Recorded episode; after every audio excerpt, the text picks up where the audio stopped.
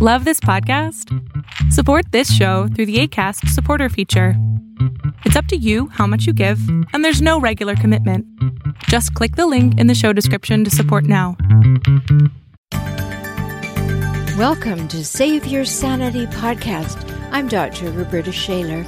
Are you living with the chaos, confusion, and uncertainty that a toxic person loves to create? Is a partner, parent, ex, sibling, child, or coworker causing you to second guess yourself? That can be crazy making. I'm here to help you save your sanity. So let's get down to it and figure some things out now.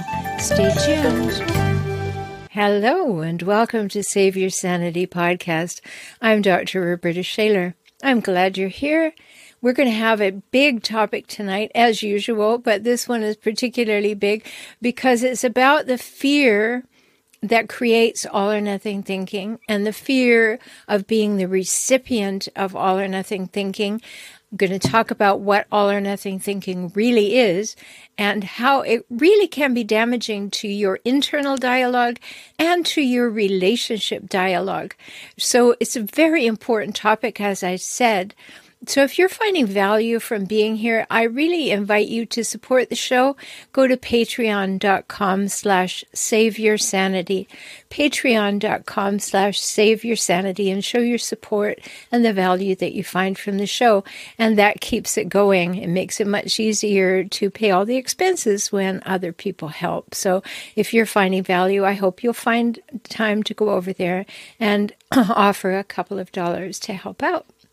So, the fear of all or nothing thinking, when you're in that situation, and you know, everything is a potential deal breaker because you're on edge all the time. And it, that's the way you roll. You're always looking at the downside potential. You're always seeing the downside potential.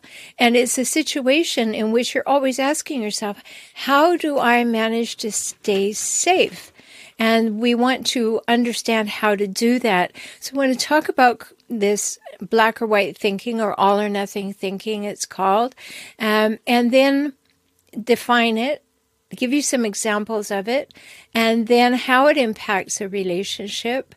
Then I want to help you grow from it so that you will know what to do when you face it and when you feel it.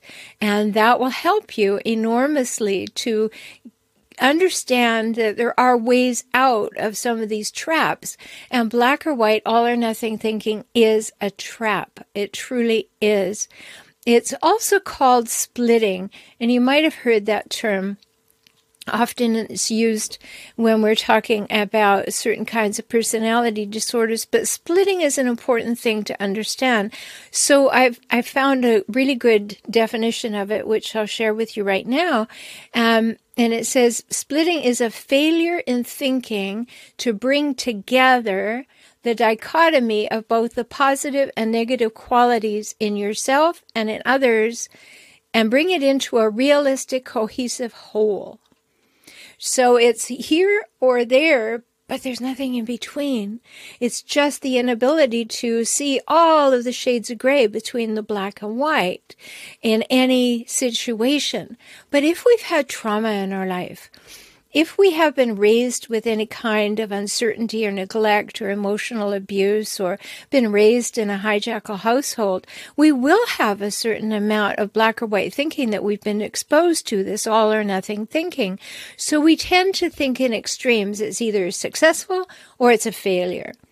It's not a learning experience. It's not an approximation. It's either success or failure. It's either good or it's bad. It's right or it's wrong. It's stay or leave, nothing in between. and you can see why it's called splitting because it's just going in two directions that have nothing to do with each other. They're opposites of one another. And it's kind of a crazy making behavior. It's crazy making when you're engaged in it in your internal process. And it's crazy making for other people to hear because it all comes across as so cut and dried and so extreme. And you'll find they use language like always and never, right? Because the desire for the extremes means that it will get more importance. And, and that's really essential to notice, really essential to notice, because it's actually a cognitive distortion. It's not true, is it? Is either this or that. There's nothing in between. There are all kinds of possibilities. And you may very well give other people some possibilities, but you may not give yourself possibilities. So you might be able to say to a friend, if you're not a hijackal, you might be able to say to a friend, well, oh no, don't be so hard on yourself. There's all these gradations in between success and failure. You, you learned something. Maybe you didn't get all that you wanted, but you got some of you wanted. Maybe it wasn't as successful as you wanted it to be, but you learned a few things and you'll make it better next time. And you can say all of that to somebody else, but you might not be able to say it to yourself.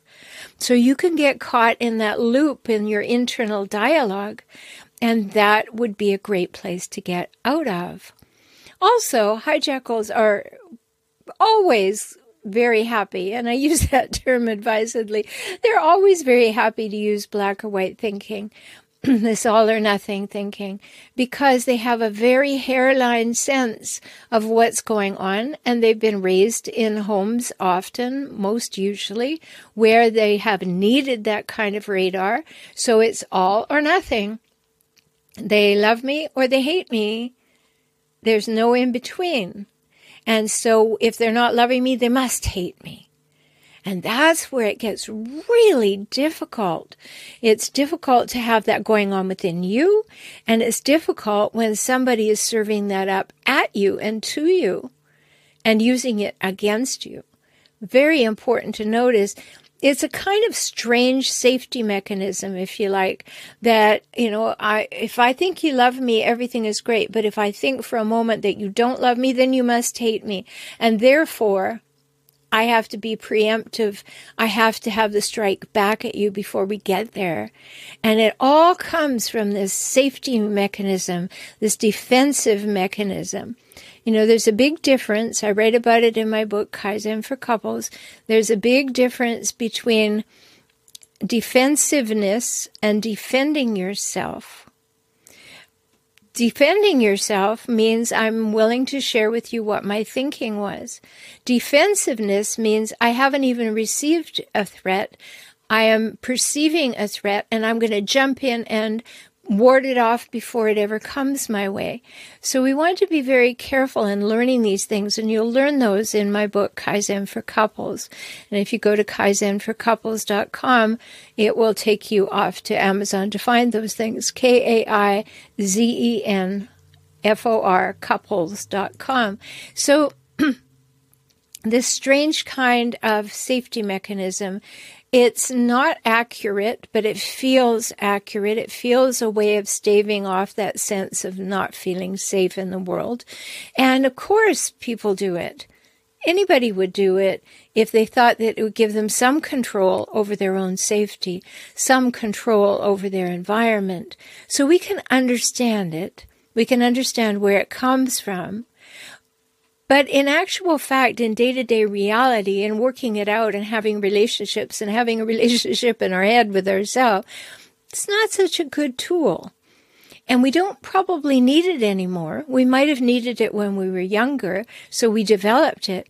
But it's really a good idea to understand that, okay, that's a tool I can pull out if I really need it, if I'm in the circumstance in which I learned it again, but I may not need to go through life as that being my primary tool. You know, many times we hear that phrase, if you only have a hammer, everything looks like a nail. Well, if we have all or nothing thinking, we may be applying it everywhere, and there's no need because we're actually safe in the relationships. And one of the things about black or white thinking is it's usually focused on downside potential. And that's a problem, right? Because you've been around people who are always focused on the downside potential of things. That gets very troubling. They're they're endeavoring to stave off downside potential by identifying it, expecting it, and then blaming you even for already being in the downside potential. Does that sound familiar? Because you've been in a relationship with a hijackal, that's exactly what they do. They are always involved in this preemptively creating situations where they will be safe And they create that safety by uh, all or nothing thinking. I'm going to get there before you. I will head you off at the pass.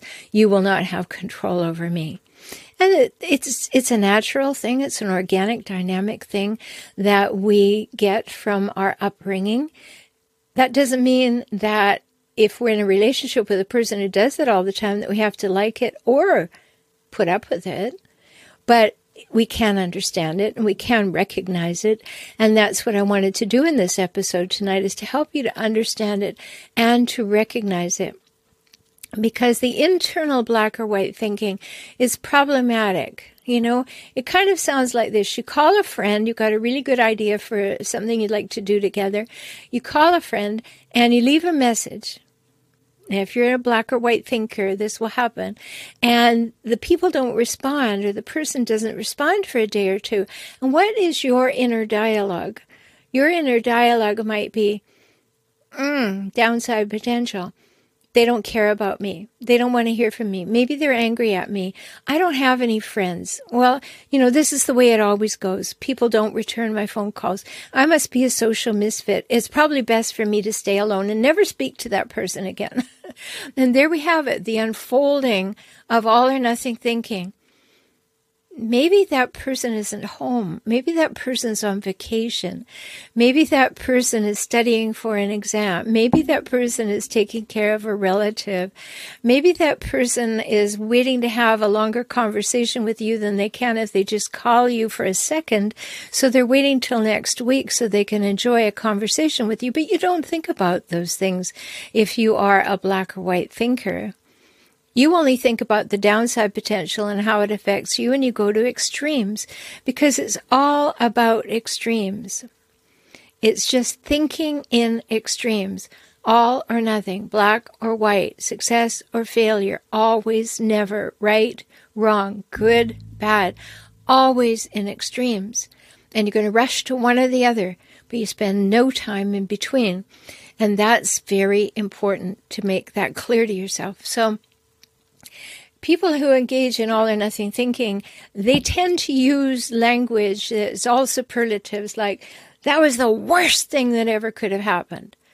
Well, think for a minute. There are probably worse things that could have happened. But that's how you, you start to talk because it goes to the extremes, or it was a complete disaster, or I had a terrible day. Well, did you have a terrible day, or did you have five minutes that were terrible and that you allowed them to affect the whole day, right? It's that kind of generalizing the extremes or I'm a failure. I am just a complete loser. No, there's probably 15 things you do really well but right now, you're in the extremes and you're thinking that.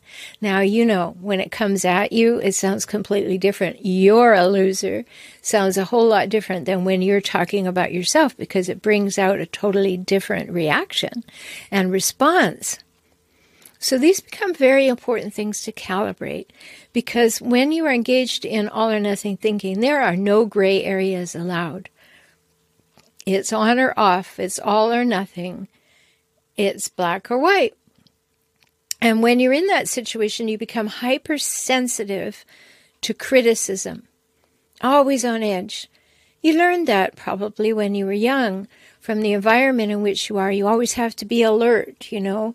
It is like you're sitting up like a meerkat all the time, wondering where's the next blow going to come from? Where's the next accusation? Where's the next anger? And so you become hypervigilant. Now, but you also become hypersensitive and hypervigilant to criticism. Even if someone hasn't criticized you, you're expecting them to. You're already preempting it. You're already trying to get there before they get there. So, of course, they're going to say you're a loser. They never said that, but you went there already in your head. And of course, when it's coming at you, they will say it. They will just say it straight out because they're looking for power over you. So you can see that when two people are in this situation, one who's having an internal dialogue that they may be having difficulties, and then you have a hijackal who's going to tell you you are having difficulties, that kind of causes a, a vibration that sets up and makes the relationship even more difficult. And people who engage in black or white thinking, all or nothing thinking, they they tend to abandon people and they abandon projects and they abandon relationships because it's all or nothing. I'm either in or I'm out. You don't fix things. You don't, that's too fearful. You don't uh, endeavor to learn about the other person because, you know, you're concerned about yourself. And so things get really stuck there. And black or white thinkers, all or nothing thinkers, they, they don't stick with things you know they they even find it difficult to stick with the diet plan right? It's just difficult for them. And because as soon as they go off the diet then it's all over right? It's black or white thinking like i'm going on this program i'm going to be on it for six months it's going to be absolutely wonderful.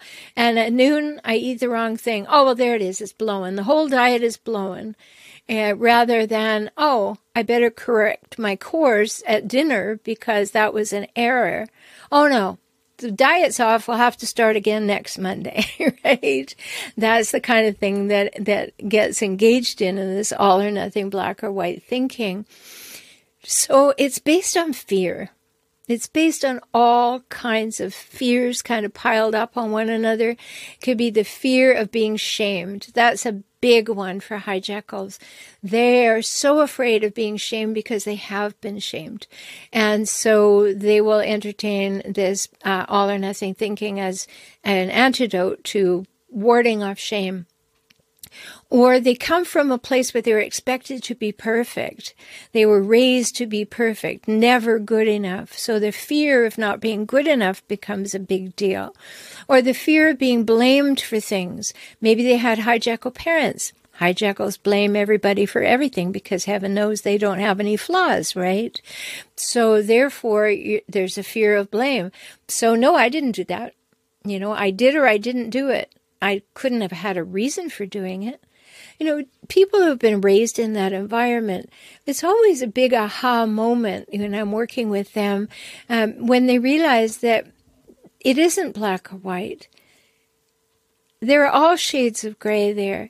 I could have messed up a little bit, but I wasn't a mess. I could have made a mistake, but it didn't blow the whole thing. You know, to be able to take that pressure off it being all or nothing is a really wonderful thing to do for yourself. But if you were trained to do that as a child, then you might need some help to do that. You know, and if you need help, you know, I'm always around to help people. If you're a new client, you can take advantage of my new client one hour session. Just go to beaclient.com beaclient.com and we can talk and go from there. So it's important to learn that you can unpack these things, these fears that have set that up, or to understand what's going on in the other human who is behaving in these all or nothing ways. So the fear of shame, the fear of blame, the fear of not being good enough, the fear of being wrong.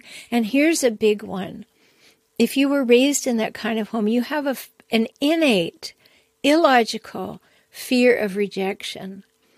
It's illogical because it doesn't really translate into your adult world, but it was so entrenched in your childhood world that you carried it over. And that fear of rejection is a big one because you would propose something to the parents. You would try to offer a reasonable suggestion or ha- have something happen, and you would be shot down. You would be told, well, that's stupid. Or, you know, if you're the golden child, no matter what you said was wonderful, but it was all or nothing. There were no gradations in the middle. So, what happens when you have all these fears is that they trigger the fight and flight response within your body. Now, that's autonomic. That's going to happen when there's a perceived threat, when there's a perceived problem, when there's a perceived danger. Whether or not it is a danger, is perceived as a danger, it automatically triggers the fight or flight response. And when you've been living with hijackals for a while, that switch is pretty much on much of the time. So that creates chronic stress. When you have chronic stress, you can have anxiety or you can have depression. And these things will all marry together with the all or nothing thinking. Very, very difficult. So it's hard to relax when you're constantly cycling through extreme emotional responses unnecessarily. If you've got into that loop of all or nothing thinking, you are caught cycling through those extreme emotional responses, even though they're not required. They're not required in this relationship. And so this is something that you can look at personally. Now, if it's coming at you and you're observing someone in these situations, notice what's going on. It has nothing to do with you. This was all done prior to ever meeting you as an adult. These are things that were instilled in the person. Maybe they have hijackal tendencies. Maybe they are a full blown hijackal. It doesn't matter because this is a way that they felt they needed to create a coping and defense mechanism in order to survive. So even though you are not their parents, you have not done to them what their parents perhaps did to them, they are still using that tool from their toolbox as a primary tool when it's not needed. But because of the makeup of somebody who has hijackal tendencies, you can't tell them it's not needed because they are too far gone. They are not going to believe that. So then they will just make you wrong again. And heaven knows you've been made wrong enough if you've been in a relationship with a hijackal for very long, right? You're kind of used to being blamed for everything, somebody finding fault with you for everything. And then you get these all or nothing responses. So, you know, either they, they love you like crazy, you look at them sideways, and now you're the scum of the earth. There's nowhere in between for them to go. It's not like, oh, what's that about? It's just immediately to the downside potential. Very confusing. And it leaves you feeling never good enough. And that's perpetuated by the black or white thinking. So it's circular and it is exhausting, absolutely exhausting. Because how can you be on edge with that chronic stress, that chronic anxiety, maybe chronic depression? And then it keeps going around and around and happening over and over and over. And so it becomes an integral part of the relationship. And you are reactive to it, responsive to it, and troubled by it all at the same time. So if it's coming from within you because it was instilled from a parent, really good idea to see it clearly for what it is. And no, you don't need to be operating from that all the time. You really don't. But if you are with a hijackal, they are going to be operating with, with that all of the time because they can't for a moment let anybody else have an edge even if you don't want an edge, they honestly believe that everybody is trying to have power over them. So they are definitely going to have power over you. They're going to see to it that they're in control and they have power over you. So, how do you change this? Well, there are several things to look at. I just want to tell you, though, as we're thinking about that, that if you want more information about hijackals or you want to get some really good graphics that you can share in the groups that you belong to about narcissism or relationships or whatever, uh, I invite you to go to my Facebook page, facebook.com slash hijackals. And remember you spell hijackal, hijack, A-L-S. So go to facebook.com slash hijackals and you can get all kinds of notifications there, but you'll also get a lot of graphics that'll help you understand what's going on and you can share. And if you want to be part of my Facebook group, it's called Optimize Life After Emotional Abuse. You'll find that at facebook.com slash groups slash hijackals. Facebook.com slash groups slash hijackals. So let's look at some of the ways that you can uh, change this black or white thinking, this all or nothing thinking within yourself. When something happens, start to work on it and say, I'm going for the downside potential, but I'm going to make a change here. I am going to generate all the possibilities I can without limitation. So my partner doesn't come home for dinner. oh my goodness, something awful must have happened to them. Oh, and that would be black or white thinking. How about all the possibilities? The car broke down. They were detained at work. They stopped to congratulate someone and have a conversation they decided to surprise you and go and get something lovely to eat before they come home. I mean, you could generate all kinds of possibilities. And as you do that, you could actually feel your stress abate. You could actually feel your shoulders come down from your earlobes as you generate all the possibilities, positive and negative and in between. And that will help you a lot to start developing a pattern that sees everything, from the black through all the shades of gray to the white, all the possibilities. So the number one thing to do when you're looking at your own all or nothing thinking is to catch yourself and say, no, I'm going to generate all the possibilities, not just the dire ones, and, and focus on that. The second thing that you can do is you can focus on your own strengths. You know, think about, well, I can cope with this. I've coped with this before. This has happened and, you know, nothing terrible happened. I didn't die. I can manage this and focus on your strengths. I do these things really well. Yeah, maybe I could use a little shoring up in this thing, but generally I do things quite well. Or I'm learning to deal with things in new and positive ways. So let me think, how can I deal with this in a positive way? So you start changing the way that you talk to yourself in your head and you start generating possibilities that maybe expand your thinking in a way that can become habitual. That instead of jumping to the two extremes, you can fill in all the pieces in the middle. Another way that you can change that is you can understand that there are going to be setbacks, there's going to be turnarounds, there's going to be disappointments in life, and it doesn't mean the end of the world. It may feel like that because that's how it felt when you were young, but it isn't like that when you're an adult. Obviously, it isn't like that because, you know, you're still here. So nothing wiped you off the face of the planet yet, even though at moments you might have thought it was going to. So just expect that things are going to go sideways occasionally people are going to be disappointing, expectations are not going to be met, things are going to go in a direction that you couldn't have anticipated. And just know that's part of life. That has nothing to do with you. it's just the way the ebb and flow of relationships and events and everything uh, coming together.